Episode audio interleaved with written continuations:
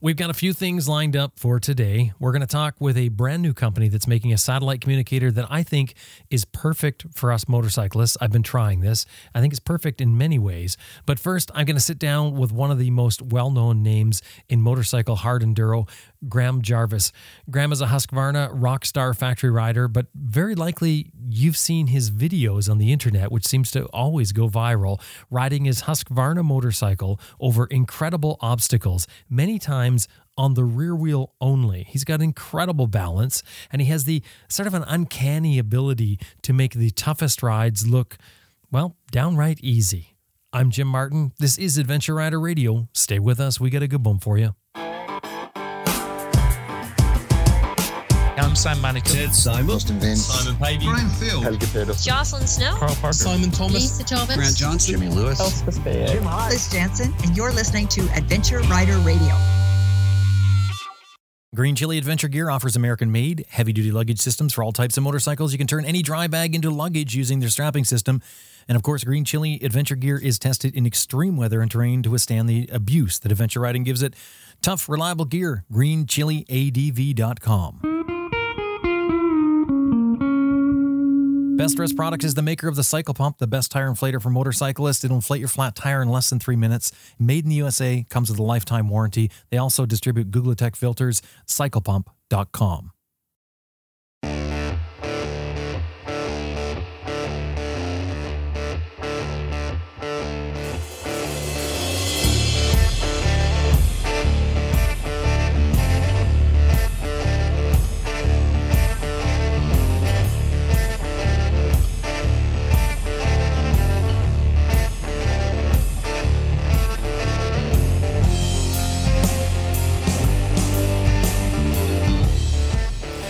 Jarvis is one of the top off road riders in the world. He is a Husqvarna Rockstar factory sponsored rider. In fact, Husqvarna has a special edition motorcycle called the Jarvis Edition, obviously in his name. He rides like he was meant to be on the bike, like he was born on the bike. It's an extension of himself. And if you've seen the videos of Graham riding over, well, almost anything logs, rocks, whatever, he does it with the grace and precision of a mountain lion. And if you ever listen to those those videos, the audio and the video, you'll hear that the bike is hardly revving. Such incredible control over the machine. Now, Graham started his racing career in trials competitions, and he's taken some of those skills from trials and he now uses those to achieve what he does in hard enduro. Just incredible things on a motorcycle. And oh, by the way, Graham Jarvis just turned 45 years old. Now, there must be some lessons in here for us adventure riders.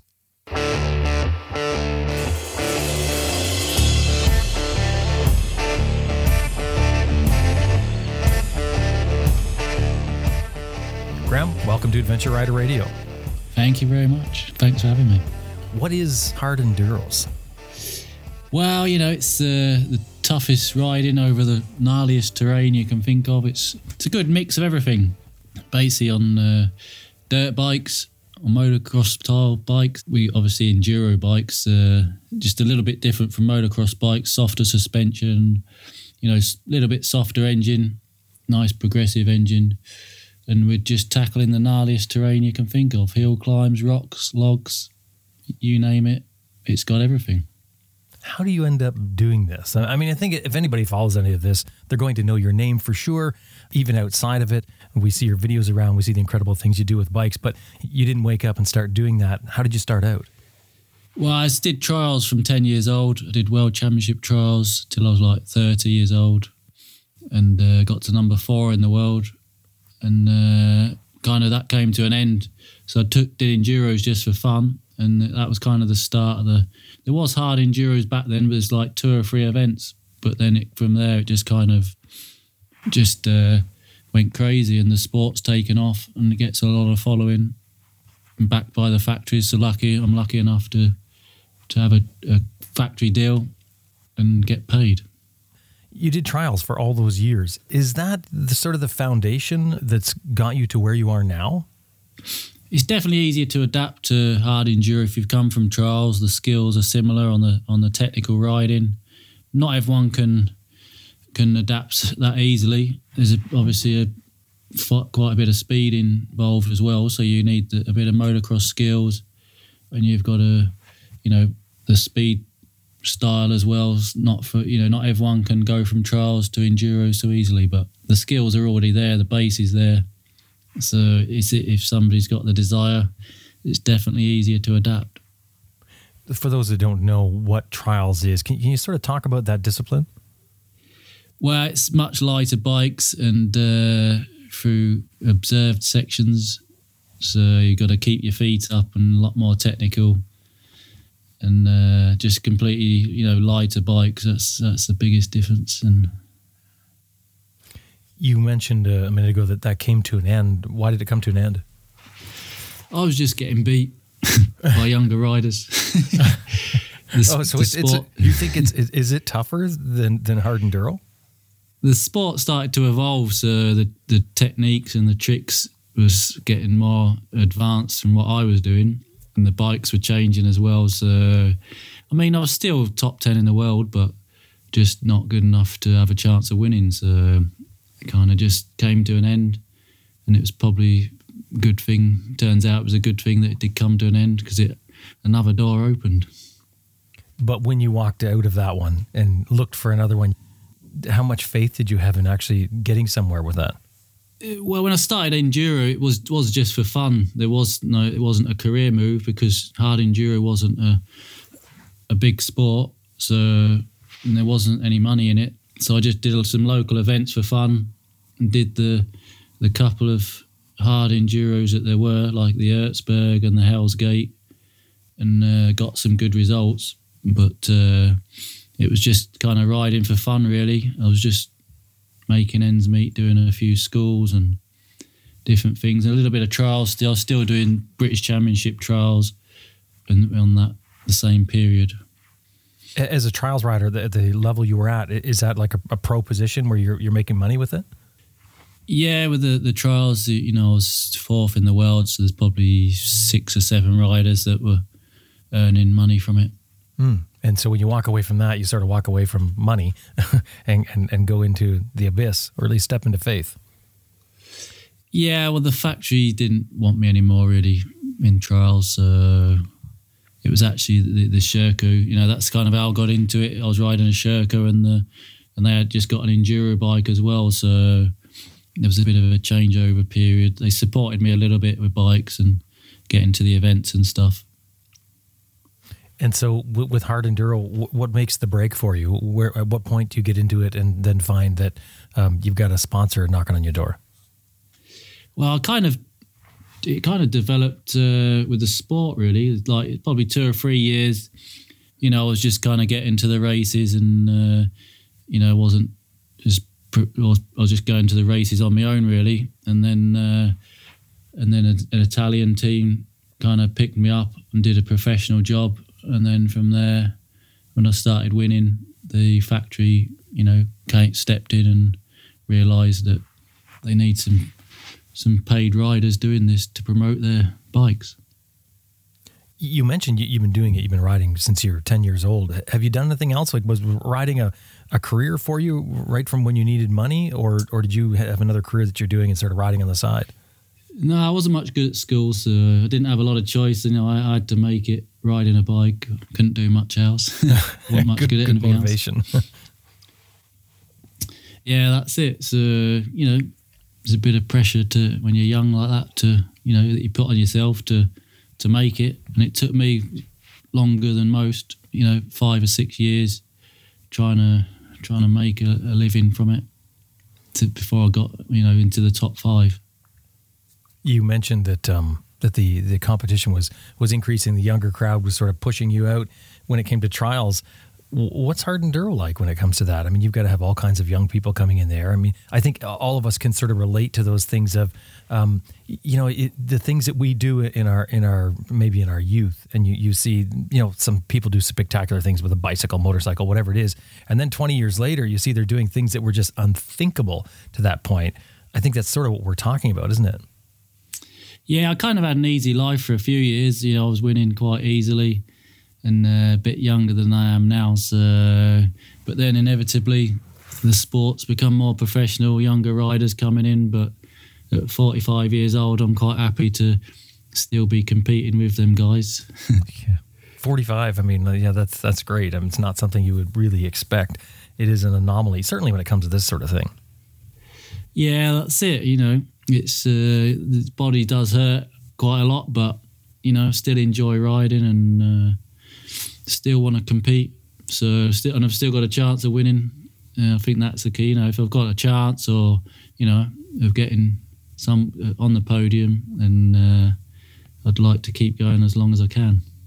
So, what's the secret? You, you have a, a glass of orange juice with an egg every morning. You eat raw eggs. What What is the secret to the success that you have?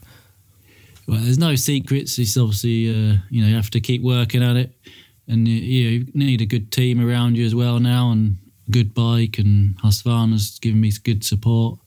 So just try and stay disciplined, and uh, if the body holds up, just keep going. Do you ride anything other than the bike that you ride for uh, for hard enduro? Do you ride adventure bikes? A little bit. Uh, I've got a place in Spain where I've got a 701, Husqvarna 701, and uh, you know I like to hit the trails there. In England, it's not so much fun, but uh, yeah, I do the the the Jarvis Signature Tours in near Malaga. So something I'd like to get into more the adventure side. We've got the enduro bikes down there, like doing the tours. You know, people come stay at my house, go ride in a group, and it'd be good to do that with the adventure bikes as well. Mm, yeah, certainly less pressure than than doing. I mean, that could be a retirement plan for you. Yeah, definitely. You know, it's uh, more relaxed, less pressure, and riding the bike in the sunshine. Can't get much better than that. It would certainly have some advantages over the pressure of racing and and um, and trying to stay on top as number one. Hey, um, when it comes to riding skills, you said you started out as a trials rider and then you've morphed into extreme enduro, where you use some of those trial skills that you've uh, acquired before. How do you feel about um, about that as a base, using those trial skills or learning the skills of a trials rider as a way to improve your riding overall, and particularly when it comes to adventure riding, um, you know, larger bikes? Yeah, I mean, it's all trials is is the perfect base because you've got obviously the, the clutch control and the balance of slow riding. So it all transfers over to whatever bike you're riding. You've got uh, if you get into trouble, then reactions from the trials and the uh, to save it, you know, pull the clutch in, balance, and using the brakes, using all the controls. You know that all comes. That's just natural if you've done a little bit of trials.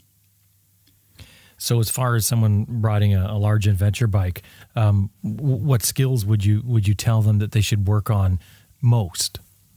I think it's definitely the clutch control because uh, that gives you so much, uh, you know, precision riding. If you get into trouble, it helps you to ride safe, find traction. You know, clutch and throttle. The adventure bikes, they're obviously a, a lot bigger, so you're not really bouncing the suspension so much like a trials bike, but that uh, clutch and throttle control it all transfers over and that's you know what's going to find your grip if you've got a little bit of technical stuff and the balance as well. You know when you're hitting a few loose rocks and stuff you just know how to to catch the catch your balance and save it. So what are some of the ways that you would uh, encourage someone to build those skills? Would, would it be signing up for a trials course? Uh, and, yeah i do a lot of uh, you know coaching around the world with the enduro bike, but uh, you know, trials bike, enduro bike, a little bit of off road, or you know, anything like that. Just a few little tips can make a big difference. How important is uh, being able to loft the front wheel? That's something you're seeing doing a lot. In our in the enduro world, it's uh, very important. You know, you've got logs and rock steps and stuff, so you know that is a good base to tackle a lot of obstacles if you can get the compression of the forks and do a good lift without just twisting the throttle. You're going to ride over stuff a lot safer. That's what we focus on a lot. That, a lot of that at the at the schools and in Spain at the tours. And how do you think that crosses over for adventure riding? Well, if you want to do some wheelies and stuff, definitely.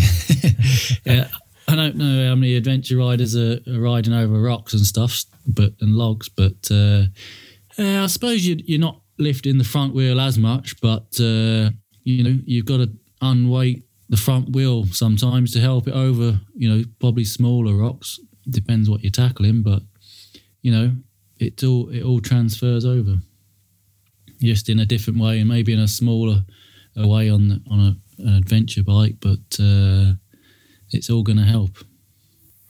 From the looks of the bike that you're riding, I mean, it doesn't doesn't look heavily modified, at least not from the outset. Maybe, maybe it is uh, suspension wise, but if there's some mods that you think would really help uh, the average rider, mods they'd make to their bike, what would they be? Uh, definitely the tires.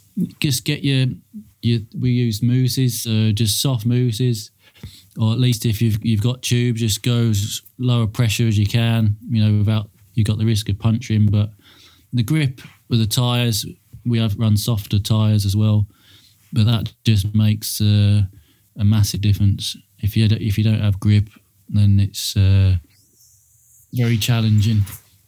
Anything else?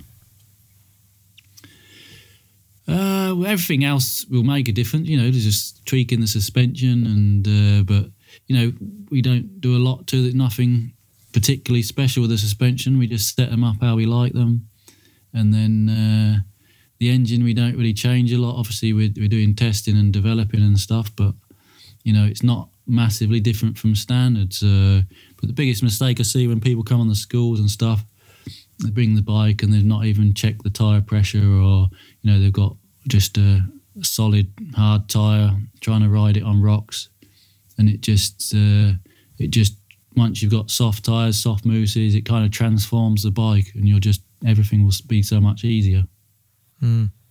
what, what do you do on a sort of daily weekly monthly basis as far as training goes to keep your skills up well, the skills are you, once you've learnt the skills, you never lose them completely. It's a case of just you know fine tuning and keeping on top of the, the skills, so you you're peaking for the right events, and then you know as you get older as well, the fitness becomes more of a challenge. But you know it's such a major uh, part of it, the fitness, riding for seven, eight, nine hours a day, and like four days in a row, like in Romaniac. So fitness is a, the major challenge, but you know, once you've learnt them skills, you never lose them.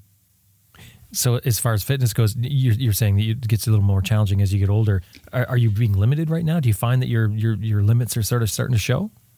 A little bit uh, from the aches and pains, you know, the old injuries and stuff start to come, start to haunt you a little bit. So you can only push your body so far sometimes, but and it, and it takes longer to recover. Is the biggest thing that I noticed. But you know, if you uh, if I can have a good few months not actually competing, you know, I can. It's a good chance to really get on top of your fitness and and uh, be ready for the races.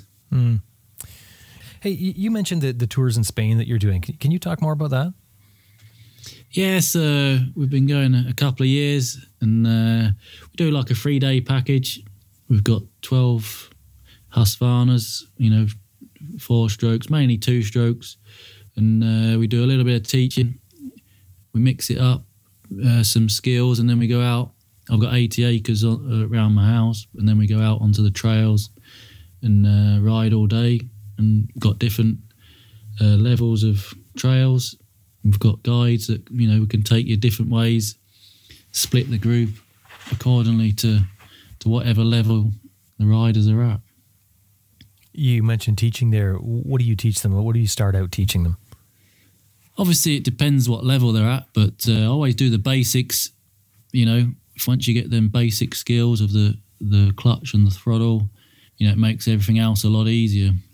So we just uh, adapt it to whatever you know whatever level the riders are at and uh, and how much they want to push themselves sometimes as well. So it's everything's optional. That's my saying when people come, you know. and it's day trips from your place, so they're staying at your house, and then they're making day trips out each day. Yeah, we always come back to to the house, and uh, you know we get to get a paella at the house, or sometimes go out to eat, and so you know it's uh, it's good fun. You've also um, you've got a, a book coming out soon, "Conquering the Iron Giant." What's that about? Yeah, the book's already out. You know, it's available, and it's my life story, how I transitioned from trials and ended up winning Erzberg, which is the uh, biggest race of the year. And the the Iron Giant is uh, that's what they call the mountain where the Erzberg takes place. When do you uh, when do you picture that uh, you're going to retire from doing this? Well, it's kind of uh, you know you just take it year by year, see how you feel, see how the results are, see if the factory still wants to employ me. if it depends how many other younger riders are going to you know coming through, and uh, just live for the moment. Bottom line is they they want to see you keep winning. You have to stay in the limelight. That's what they want. Yeah, it's kind of a mix, I suppose, to a certain extent with the social media and winning races. It's a it's a balance if you're promoting the bike, but you know if the results really aren't there, then oh yeah, it might be an opportunity to become more of a an ambassador, Right. which uh, could be an option. So uh, social media plays a big part nowadays. When when a company is sponsoring you as a factory rider, they want to see that you have some sort of social media presence. I think they definitely take it into account, and the, the sponsors, Rockstar, you know, you've got to do so many posts and stuff, and you know, tag the right things and hashtag the right things. So that's becoming a bigger part of it. And do you do that yourself? Yeah, I do all the social media myself. I quite enjoy it. You know, taking the videos and you know, creating interest, being um, creative with the videos and stuff. It's good fun. Even now, when you're locked down, I, you have a video that you put up um, of, of jumping up onto your shed roof, which didn't work out so well. Um, but that that video Depends which uh, way you look at it. It worked out fantastic. It went viral. it, it worked. It worked out for a spectacle, no doubt. I mean, the video. I don't know. It's had millions of views, hasn't it? Yeah, that's it. So it's you know people just want to see something different. It's good fun for me as well. Gets me on the bike, you know, just to challenge myself, see what I can ride over, be creative, and uh, that's I think that's what people like to see. So, a final question here: What tip would you give people? Overall tip for becoming a better rider, for improving our skills. What are what are a few things that you would recommend? Just really focus on the the basic slow riding to start with. get that, like I say, that clutch control, get your balance, and uh, you know, getting that clutch covered, and you you'll be able to ride safely. You'll be able to tackle harder stuff safer as well. You'll be able to challenge yourself. So that's that's uh, the one thing I would say. And then you've got, you know, you in our sport using the suspension as well rather than the just twisting the throttle. I think that's the key to a lot of things as well. Keeps you safe. You're going to have to explain the last one a little bit more. So if you've got a log, for example, you know, a big mistake I see is trying to hit it with speed and uh, trying to get the front wheel up just using the, the throttle. So, you know, using basically doing a power wheelie, but then you're going to be going too fast and hitting the obstacle. So we just use the suspension and clutch to lift the front wheel in a slow, controlled way. Hmm, so compressing the suspension heavily as much as you can, and then using that expansion of the suspension to help loft the wheel or at least lighten the weight. Yeah, compress and then use the rebound of the suspension to lift it rather than, you know, you're using a little bit of throttle, but power wheelies are kind of a, a bit of a no no when you're tackling obstacles. Right. Graham, great to sit down and talk with you. Thank you very much for coming on the show. It's been a pleasure. Thank you.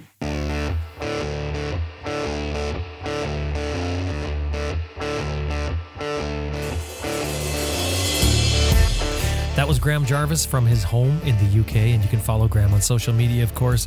Uh, he posts all kinds of videos and the crazy things he's doing. You can check out his tours on his website, grahamjarvis.org. Now, stay with us because we're going to have a quick break here, and then we come back. We've got a brand new satellite transceiver that may change the way you communicate on your rides.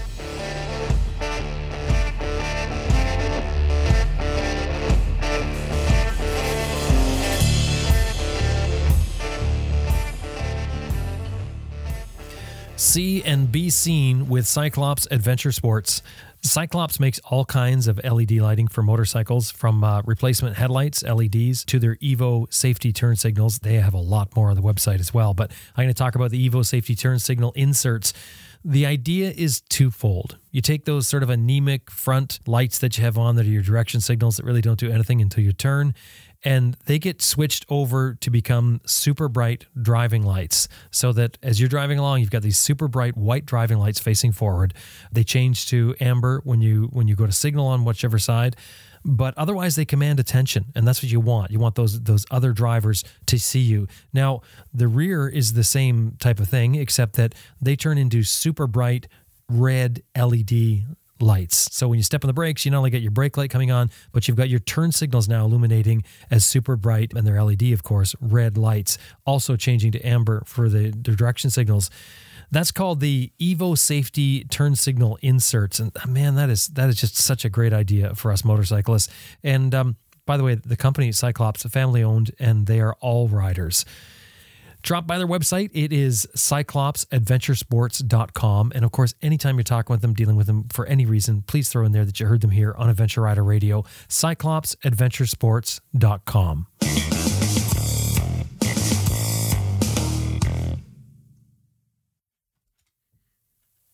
Some riders, and I'm sure you see them, they'll they'll dive into mods that actually decrease the performance of their bike just for looks. And I don't think there's anything really wrong with that as long as you understand that's what you're doing, that you don't fool yourself into thinking that you're you're doing the opposite. But how about something that will not only make your bike look better, customized, but drastically increase your ability to ride? IMS Products has a full line of foot pegs for adventure bikes, each designed for whatever style riding you do each crafted in a way that almost resembles art because some of them have a, a high polish finish, but they all have a, have a um, just a beautiful uh, design to them. Like you can see, these things are not slapped together. These things have been designed and crafted by a professional um, that's taken a lot of pride in what they do.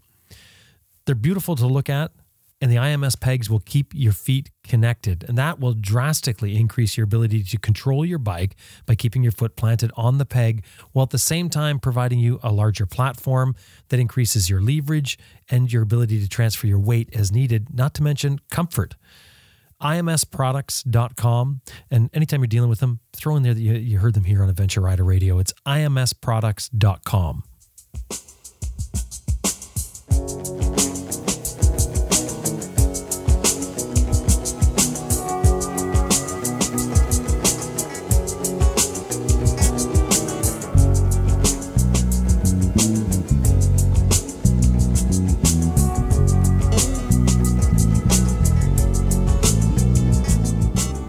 talked about satellite communicators on the show before, mainly because it's something that I think we should all have when we're off riding, in particular if you're riding by yourself, but even if you're with someone else. When it comes to adventure riding, we often find ourselves riding into areas where there is no cell coverage, maybe even off the beaten path. And that satellite communicator is insurance. It's not only insurance for you to get help when you need it, but it can be life saving as well not long ago, just a few weeks back, we did a, a piece called Remote Rescue at the Push of a Button, where we walked through a rescue situation. We had Pete and Ashley from Moscow Moto on, and they had a, an incident where they had to get rescued using their satellite communicator. And then with that, we went behind the scenes into GEOS. GEOS is, is basically the coordination center for all satellite communicators. When you press the SOS button, whether it's InReach or Spot, that's the company that responds worldwide to SOSs. And now, just out, brand new on the market as of just this year, is a new device, a new satellite communicator called Zoleo. And a few months back, Zoleo sent us a test unit, which we've been trying out over, this period of time. And this device has been incredibly impressive, so much so that I wanted to get them on and talk about it and share it with you. So, to talk about the new device, we asked the president of Zoleo if he'd like to come on the show. And here he is. Okay. I'm Morris Sean, based in Toronto, Canada, and I am the president of Zoleo Inc., which is a joint venture between Roadpost and Beam Communications. And I am also the president of Roadpost. Morris, thanks for coming on the show. My pleasure. You're not at the office right now. No, no. Actually, I'm lucky I'm at our cottage. So. Hmm. So you're still actually getting working. a little break. I always wonder about that. How Yeah. does it work? I mean, well, you know, you're the founder, so you're going to work no matter what. But uh, do you think all, all your employees are doing the same thing as you're doing? Uh, I sure hope so. no, actually, I'm I'm pretty sure they're working pretty hard. We're we're managing to keep the business going um, despite everything out there right now. It must be quite a feat to um, try and string everything together from home, and, and in particular, I think in this case, without any notice in advance. Yeah, it um, it definitely was a challenge, but I guess we were lucky from a systems point of view in that a lot of our our um, systems were already in the cloud. Even our phone system, you know, the call center. Um, basically, everyone has the ability to log on from home and answer the calls just as if they were in the office. So it's been pretty transparent to our customers. Oh, really? And th- that was probably a surprise to you when you when this happened. How easy it went over. Yeah, it's it's funny because we've been thinking about doing a renovation in the office, and our big concern was, okay, well, where are we going to put everyone in the meantime? so we have our answer. now you know will, will this change because i mean this is a big conversation not what we're going to talk about today but a big conversation for everybody is this going to change the way you do business like do, do you see it being completely different i mean even that your office renovation Yeah, I, I really do. I mean, that's just a small example, but you know, the satellite business is is a global business by definition, and a lot of us um, travel quite extensively, and we're just getting so used to doing everything either over the phone or on a Zoom call, and it's become much more second nature, I guess, than it was. So I really see that um, being impacted, as well as just people comfortable working from home. And and when you think about you know sort of office space and the social distancing measures we're going to have to have even within an office when you return, I think some of that's going to last a while. Mm. Hey, you mentioned Roadpost. We're, we're going to talk about Zoleo. You mentioned Roadpost. Talk, Sure. talk about Roadpost. What is that? Yeah, so Roadpost, um, we're Canada's uh, leading satellite provider, mobile satellite provider, um, and also have um, large operation in the U.S. Uh, so basically, we're a service provider for Iridium, Inmarsat, um, and other uh, suppliers, providing satellite phones, data devices, basically everything you need for remote mobile communications. So is that mainly industrial stuff or is or consumer? Uh, it's a little bit of a mix. I think in terms of satellite phones themselves, that tends to be more commercial and government. So, you know, uh, first responders, public safety, um, wildfire fighters, resource companies, that type of thing. Um, but in Canada, we've also we were at at one point the master Canadian distributor for InReach, so that's very much a consumer oriented business. Mm-hmm. And, and that's how I got to know you guys is, is through you being InReach Canada, which you're no longer. Right. So we had a relationship with DeLorme, who originally developed um, the InReach. They were based in Maine. And we were a development partner, worked on the online portal, the billing, the provisioning systems, and through that became the master Canadian distributor. Uh, they were acquired a two or three years ago by Garmin. And after that acquisition, Garmin, of course, having you know their own very strong presence around the world really that master distribution relationship ended we do still maintain our inreach canada subscriber base um, we can um, provide them with new devices and we also still sell inreach enterprise which is the more um, commercially oriented flavor So was this the basis of Zoleo? I mean, you, you were InReach Canada, then you're not. And does that leave a gap that you want to fill? Is that where Zoleo came from? Absolutely. So no, you got it um, right on. Basically, so you know when when that relationship ended, we had built um, both an infrastructure in terms of a dealer network, product ambassadors, a presence in in a lot of the the markets that InReach appeal to, and just also such a base of knowledge of what was in the market, what the market still needed, where the gaps were. So we started to look at it. Um, we didn't want to compete head to head with InReach because they do really a great job um, for the markets that they're serving. Uh, but we tried to identify where we thought there was an opportunity. And it was really around messaging. So while some of the other devices out there do messaging, it's not necessarily their primary focus. And in talking to our customers and looking at their usage data and asking what motivated them um, to buy a device in the first place, um, we really saw that messaging was kind of an underserved um, opportunity. How big of a company do you have to be to start a satellite transponder company? I mean, because to me, this seems like a huge undertaking.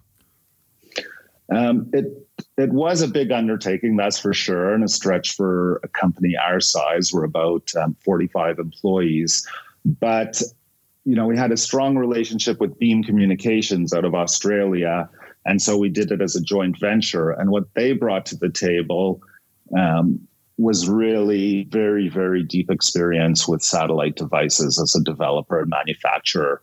They developed the Iridium Go device. I'm not sure if you're familiar with that um, as well as you know a whole slew of other um, of satellite, basically satellite um, terminals. So this Zoleo unit, let's talk about that. You have um, you have one unit so far, just came out this year. Um, I believe it was it January. Yeah, right at the end of January. Okay, and what is it supposed to do? I'm holding my hand. It's it's a gray box that's um, well, it's mm-hmm. shorter. Mm-hmm. It's about the width of a of an average cell phone, I guess, but only about two thirds of the height, and maybe uh, I don't know, an inch and a bit, an inch and a quarter thick. Yeah. So basically, the Zoleo device is really the primary use case is to use it with the Zoleo app, which is a free download on um, Apple or Google Play. Uh, and essentially, what it gives you is the ability to message from your cell phone in a way that's very familiar if you use any messaging app um, anywhere you are in the world, North Pole to South Pole. Um, it also, unlike other devices, the app will work over cellular and Wi Fi. So if you're in and out of cellular coverage, like I'm sure a lot of your listeners are, really you'll continue to receive messages even when um, you know you're no longer linked to to the device itself. It'll just come in over a cellular or Wi-Fi network, whatever your phone is on. Okay, so that's key right there. I think that's one of the things that, I, am so impressed with with with this unit. Now, normally mm-hmm. with, with, every other uh, satellite communicator that we've tried, you turn the unit on, it connects to your phone. If you if you have the style, it connects Bluetooth to your phone, and, and they all have apps that you can use on your phone, like you have. The difference here is that if my satellite com is off, like for instance, this Zoleo device is off, and I'm sitting here with my cell phone, I'm in cell range. I'm still going to get those messages. So it all of a sudden becomes a, a, message system that you can use all the time. It's not like you have to tell somebody, and, and, you correct me if I'm wrong here, it's not like you have to tell somebody, today I'm on my satellite account, tomorrow I'm on my text messaging. That's right. I mean, that's really one of the key benefits of Zoleo. And it came out of our conversations with customers. I mean, one of our you know, we refer to our sort of ideal customer as a frequent fringer. So, someone who's in and out of cell coverage um, quite often. They may live somewhere that has cellular coverage in their community, but as soon as they hit the road, they're out of it. Or, you know, their travels or adventure activities take them in and out. So, uh, that ability to not have to worry about missing a message because your device is off because you're back at home we eliminate that. It has a button uh, in the middle of it on one side for a check in. Yeah. So um, in our customer research, what we found is that the SOS and check in capabilities, that ability to quickly send a message to your spouse or your office or your friend saying, I'm okay, was one of the key things that people looked for in these types of devices. So um, so basically, by having the button on the device itself, as well as the SOS button, you can access those functions directly on the device without having to pull out your phone. So you're on your bike, you make a quick stop. You don't want to pull out your cell phone. You just press that I'm okay button, uh, the check in button, and that will go to one or two pre designated contacts. And as you mentioned, the SOS button is also on top. It's covered by a cap. So if you need to to mm-hmm. press that, as I think most units are nowadays, you you pop the cap and you press that. So as far as that function goes, that's very similar to other devices that are on the market.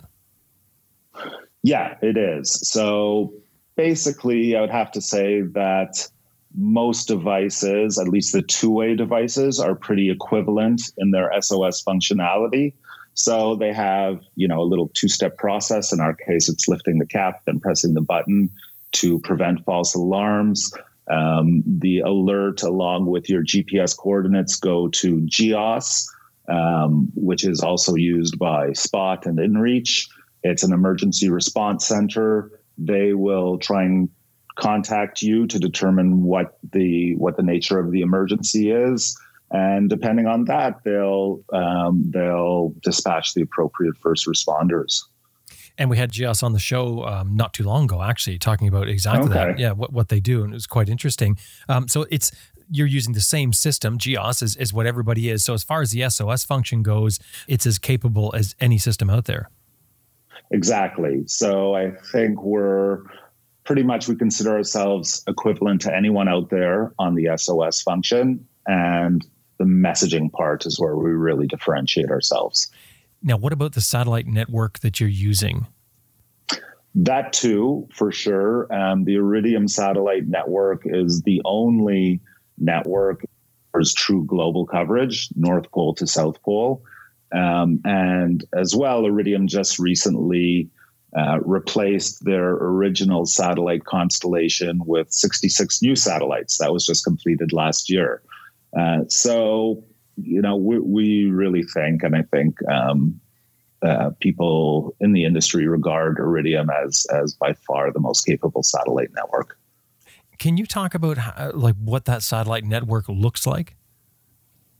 Sure, it's a constellation of 66 satellites that are basically orbiting uh, in what they call low Earth orbit, so relatively close to the Earth, which means that um, the antenna sizes on the device themselves and the battery consumption and so forth can be less than uh, what are called geostationary satellites, which park themselves at a higher altitude above the equator. Uh, and essentially, those satellites are constantly orbiting the Earth in sort of this intricate dance. Uh, you know, if you go on the Iridium website, there's some animations, and it's really quite impressive. And basically, anywhere you are on Earth, you should have view, um, or your device should have view of three or four satellites at a time that are overhead. And they connect to the satellite. The messages pass, the data passes between the satellites, and then down to an Earth station, and onto the um, the, the communications networks. It sounds fairly simple when you explain it like that, but it must be quite the, quite the technology there because, as you mentioned, the satellites are, are, are going around the Earth all the time. They're, they're going quite fast. Yeah. So one picks up your signal and pa- has to pass it to another, and then another and another sort of thing along a chain. That's right. Yeah, that's right. And if you're on a phone call, let's say, let's say you were using a sat phone, um, the satellite that you originally connected with may move out of view and it will automatically hand off that call to an adjacent satellite without you really noticing anything. So it's really like an amazing feat of engineering. Mm. What I found with this uh, Zoleo unit at the time that I've been testing it is um, it, that it, that it gets the satellites through some areas that I've had trouble with other communicators, like in other words, in heavy tree cover or um, in deep valleys. Now I'm in British Columbia, so we have a lot of mountains here, and the trees are quite tall. So even when you're standing in a road, it's, it's sort of like you're looking up a slot at the sky, which definitely has an effect on the signal getting to um, satellites. But this thing seems to do very, very well in, so, in some real tough conditions. And I'm, I'm wondering, is there anything else with this that, that makes it so good at transmitting and receiving? Is it the size of the antenna? Is it the power output? Or is there anything that is different from the other SAT communicators? Well, we did. I think the antenna is really the key thing. So we put a lot of work into um, testing the various antennas available, uh, seeing which ones would offer sort of the fastest connectivity and best transmission capabilities, and then really developing the device firmware to optimize all of those capabilities. So that was really a big focus for us to be able to receive messages under you know not just ideal conditions but the less than ideal conditions we often find ourselves in and to do it quickly It's IP68 rated Mhm. for waterproof and dust. Can you talk about that? Sure. So um, basically, that's a measure. I think the six refers to um, sort of the dust resistance, and the eight is the water.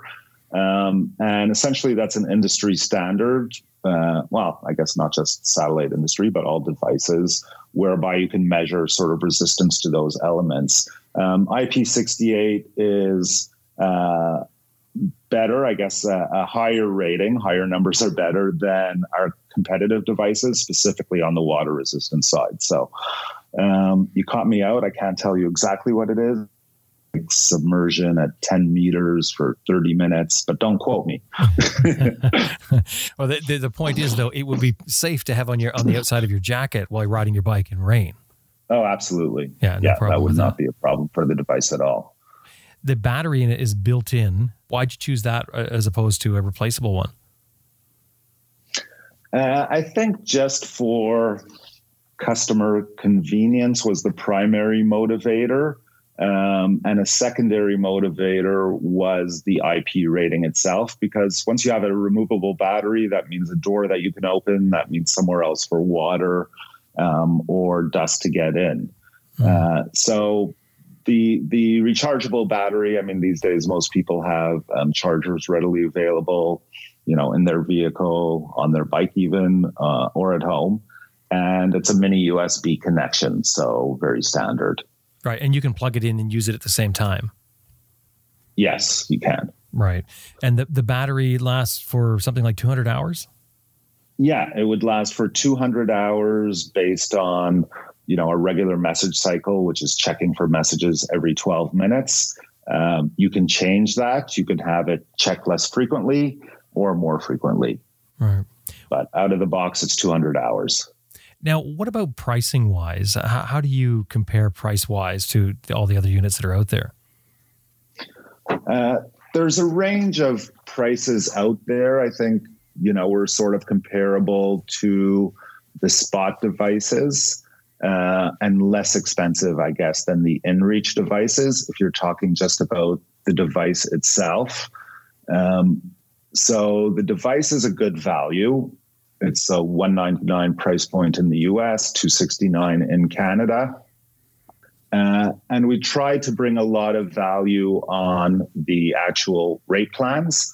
So, for example, um, you know, our in touch plan, which is the middle plan, will include 250 messages, where an InReach um, recreation plan, which would be their equivalent, would just offer 40 messages. So we try to bring a lot of value on the messaging side. And part of that is because of our focus on messaging, we don't offer unlimited tracking, for example, in our rate plan. Um, we're really trying to orient our, our pricing towards the messaging part of it. Hmm. I was going to ask about tracking. Now, tracking is not available on this, is it? No, tracking is currently not available, but we are looking at it um, potentially as an add on down the road. Mm, What's the deal with tracking? What, what makes it something that you've left off? Does it consume battery, um, network?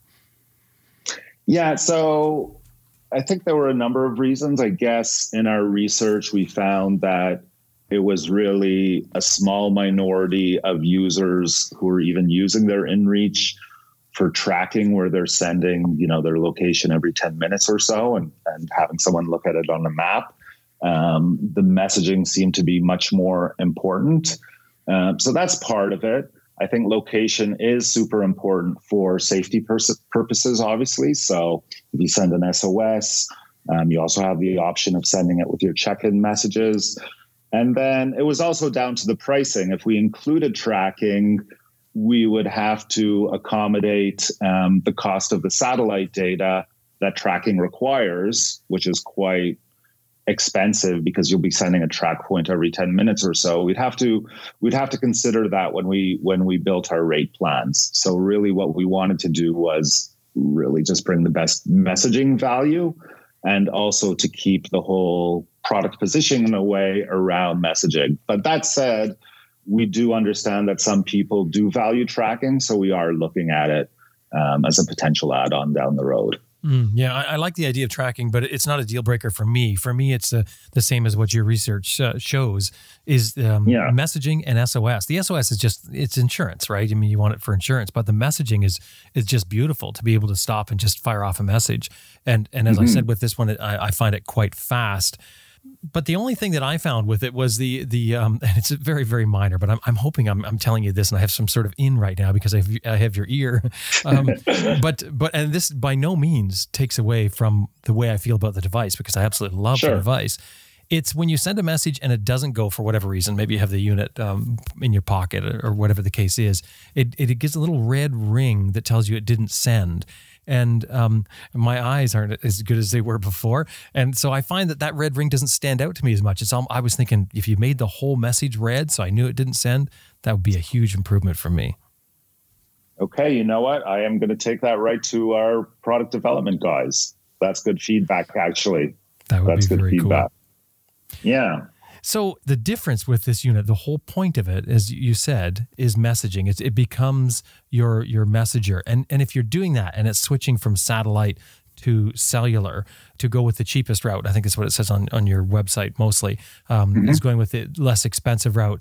That's only going to make a difference if you if you have one of the lower plans. I believe there's three plans for the average consumer: the low, the medium, and the high. And the high is unlimited. It's only if you're on the low plans does it really matter to the user about switching over to Wi-Fi. Then, uh, yeah, I get from a cost perspective, yeah, cost. yes. Uh, uh, yeah, from a cost perspective, it would only matter um, if you're on one of the lower plans. You're correct, but, but in terms but of convenience, yeah, exactly.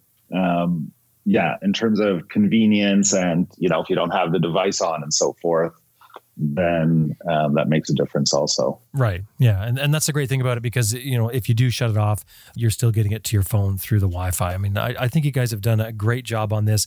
The only other thing I'm going to throw out there was my color choice. This is a gray box with um, some fluorescent uh-huh. uh, green. Uh, I would love to see it in fluorescent orange or something like that. and the reason is, is because I actually thought I lost it one day and I had to go back along my track to see where it was. Turned out it was in another pocket. And of course, uh, this is your unit. So I was rather stressed about it. but I, I, went back looking for it and thinking the whole time, and thinking if this thing was only fluorescent orange or something or yellow, um, I would be able to spot it. But it turns out it was just in, in another pocket. And I, would put it in a different pocket. Oh, but, okay.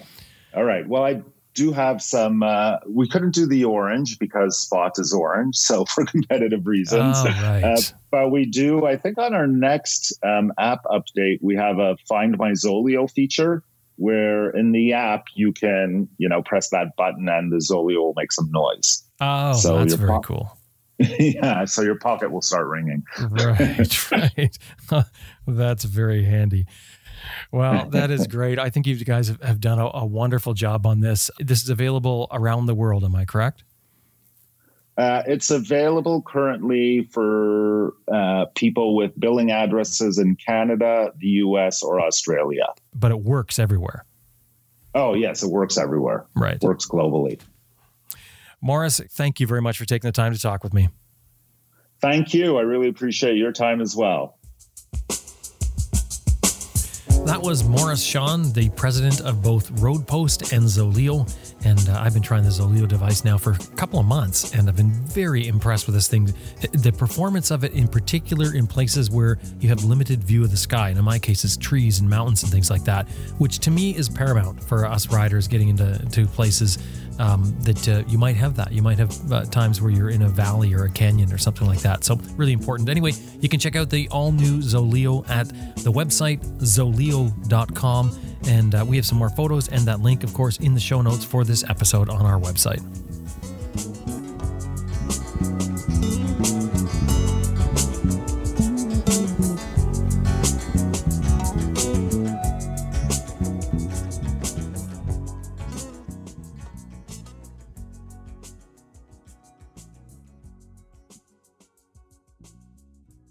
Hey, I just want to remind you that this episode has been brought to you by Green Chili Adventure Gear, greenchiliadv.com, and Best Rest Products at cyclepump.com. And we'd really appreciate it if anytime you're dealing with these companies, anytime email or otherwise, let them know you heard them here on Adventure Rider Radio.